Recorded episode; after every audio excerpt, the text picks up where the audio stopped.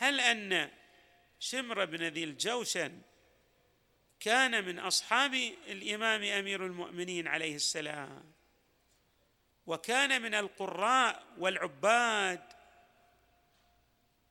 وفيما بعد يعني تغير نهجه وأصبح من المعادين لأهل البيت عليهم السلام.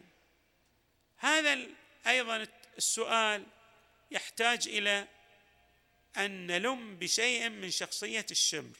آه، الشمر طبعا هذا باللغة العبرية يعني اسم من أسماء اليهود. شامر بمعنى سامر في اللغة العربية. ويبدو أنه طبعا هو كان من بني كلب أو من بني كلاب. يعني من نفس يقال إنه من نفس الأسرة التي منها أم البنين. طبعا أسرة كلب أسرة كبيرة. فهو ولذلك يقال إنه خاطب العباس مع أخوته أين بنو أختنا؟ باعتبار أن الكل من الأسرة وإن كان هو طبعا بعيد يعني مو في نفس الآباء يشترك بعيد لكن نفس الأسرة. مثل نقول هناك أسرة كبيرة. الآن مثلا هناك أسر كبيرة عندنا مثلا. لاحظنا شنو؟ هذا نفس الشخص من بني كلب يعني. أسرة بني كلب طبعا أسرة كبيرة وفيها شخصيات كبيرة أيضا. لهم ثقل. بس هذا يبدو الشمر كان يعني آه، كما يعبر وكما سأشرح هذا. يعني سأشير إليه بنحو من الإبانة والإيضاح. الشمر ينسب إلى بني كلب. بس هل هذه النسبة صحيحة أم لا؟ هناك إشارة من الإمام الحسين يعني أو يقول له يا ابن راعية المعزة. بعض كتب التاريخ تذكر إن شمر كان ابن زنا. هذه كتب التاريخ ليست للمؤرخين من أبناء الشيعة وإنما من أبناء العامة. تذكر في مثالب بعض يعني العرب القدماء وذكرت منهم شمر اللي هو. هذه كانت ترعى ماعز فأصابها كانت أصابها شيء من العطش فدخلت في مكان وفي شخص عنده ماء. فطلبت منه الماء فأبى أن يعطيها الماء. قال لها يعني ساومها على نفسها. وبالفعل هذا يعني وطأ أم شمر فحملت بشمر على ماء نعم. على الماء. فهو ينسب لكن مو معلوم أن أباه هو من بني كلب. لأن كما يعني ذكر في التاريخ أنه كان من أبناء الزنا والعياذ بالله. هذا هو حقيقة شمر. شمر كان يعني لكنه ينسب. طبعا تعرفون أن الناس ينسبون إلى مثل ما يعني إلى آبائهم ولا يعلم بالخفايا إلا الله تبارك وتعالى. الخفايا من يعلم بها؟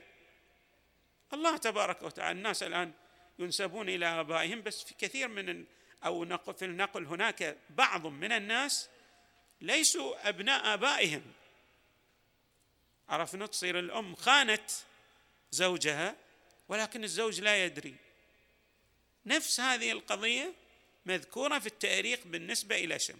نجي هل كان من أصحاب الإمام أمير المؤمنين عليه السلام؟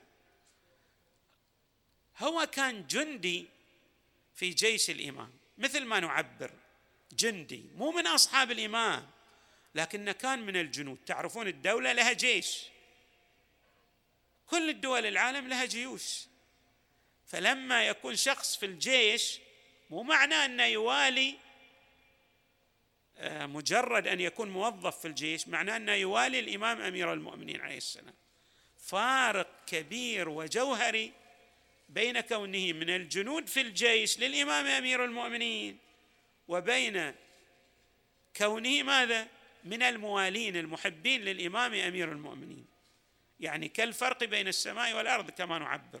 هو بالتأكيد كان في جيش الإمام أمير المؤمنين بالخصوص أبان حرب صفين.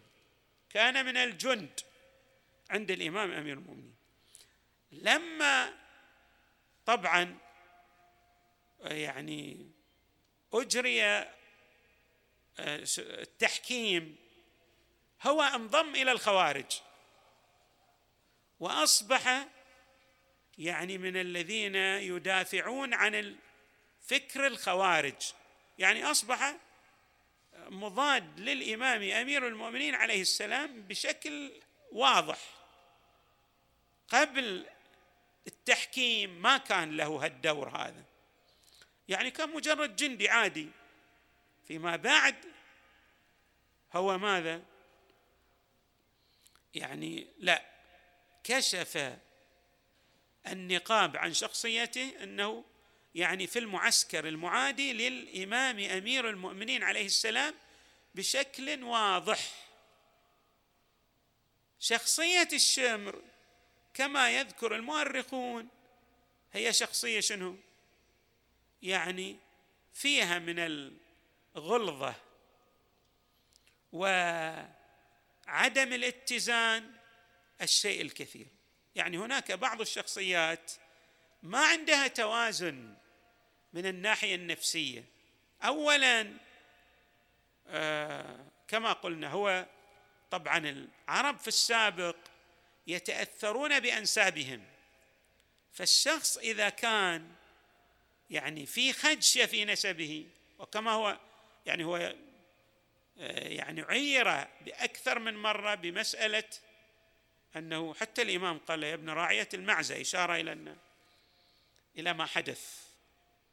وقد آه، قلنا أن بعض المؤرخين من العامه يذكرون هذا بشكل بين وواضح في المثالب.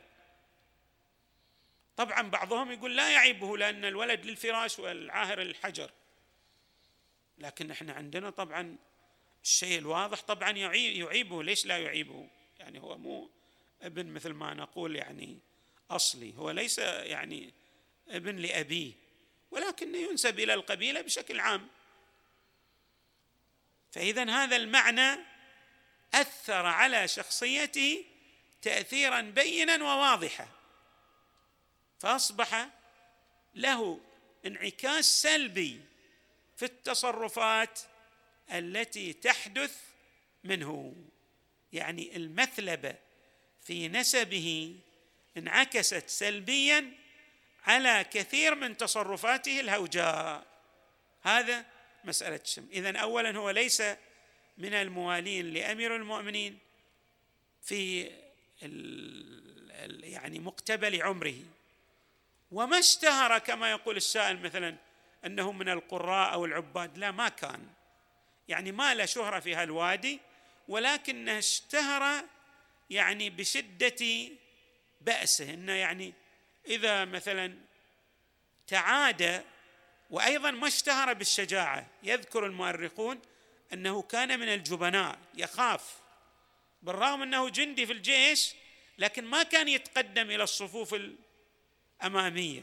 وإنما كان ينتهز الفرص ليكون مثلا ماذا؟ يعني من القادة للجيش. يحاول بشكل أكبر أن مثلا يتقرب إلى أمراء الجيش حتى تسند إليه آه، بعض المهمات بعض المهام في الجيش. وهذا حصل له. أنتم تعرفون أنه لماذا ابن زياد أمره على كتيبة عسكرية كبيرة قوامها أربعة آلاف فارس؟ لأن ابن زياد سمع أن عمر بن سعد عنده تردد في قتل الحسين. وهو راح هو الذي نقل لابن زياد قال له ترى يعني عمر بن سعد ترى عنده تردد. فإذا تريدني أنا أحسم التردد اجعلني أميرا على كتيبة. وفعلا خلاه أمير على كتيبة من أربعة ألاف فارس. وراح لعمر بن سعد قال له شوف أنا عندي أمر إذا أنت ما تقود الجيش أنا أصبح قائد الجيش.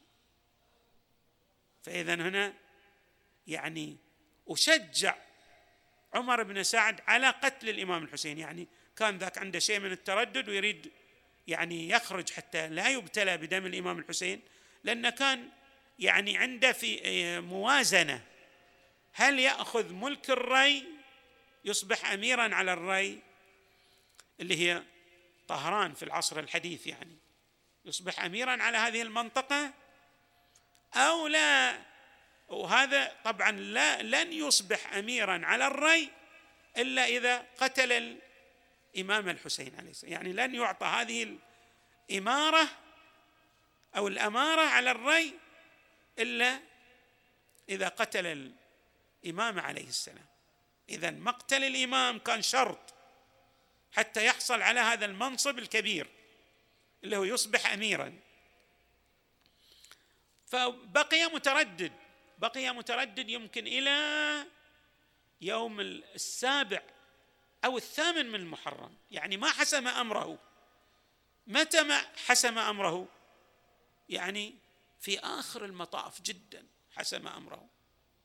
وحتى كان يردد. أترك ملك الري والرأي منيتي أم أرجع مأثوما بقتل حسين؟ كان عنده تردد كبير جدا يعني. يعني ما حسم الأمر. الذي جعله يحسم أمره هو التشجيع الكبير الذي حصل عليه من شمر بن ذي الجوسن. يعني هو الذي شجعه قال لا هذه مسألة إنك عندك يعني اعتبارات وعندك يعني نسب بعيد مع الإمام الحسين هذا لن يغني ولن يفيد. خذ الإمارة ومثل ما نعبر الآن بالتعبيرات الحديثة اللي بعضهم يعبر يقول له يعني عصفور في اليد خير لك من عشرة على الشجرة. اقتل الحسين وراح وبعدين تب إلى الله بعد قتل الحسين. وراح تحظى تحصل الثنتين هم دنيا وهم آخرة. فكان تشجيع الشمر بن ذي الجوشن دافع قوي ومحفز كبير ومؤثر لشخصية عمر بن سعد. هذه شخصية الشمر. فإذا الشمر لا من الأول كان من الموالين للإمام أمير المؤمنين. ولا أيضا يعني هذا شخصيته. اولا هو يعني من ناحية النسب هذا وضعه صح هو كان جندي من الجنود الذي طبعا بس الجنود كما, كما تعلمون فيهم يعني حتى بعضهم ماذا؟ من المسيحيين ومن اليهود لأن ليش يعني اللي سيطرت عليهم الدولة الإسلامية وفي جيش كبير يعني في كان تجنيد أشبه مثل اللي نعبر عنه في العصر الحديث بالتجنيد الإجباري للدول. كل واحد هذا لابد أن ينضم إلى الجيش بس طبعا ما يعطونهم. هؤلاء الذين من فئات أخرى ما يعطونهم يعني مراتب عسكرية كبيرة على الجيش. فإذا شخصية شمر كانت بهذه المثابة. لم يكن من الموالين وأيضا لم يكن من قراء القرآن ولم يكن حتى من العباد. يعني بعض الخوارج كانوا من العباد الزهاد. معروفين بالنسك والعبادة وتلاوة القرآن. يعني عرفوا بذلك. صح هم من الخوارج ومن الذين يعادون الإمام أمير المؤمنين عليه السلام. بس بالذات الشمر لم يكن يتصف بأي صفة من هذه الصفات.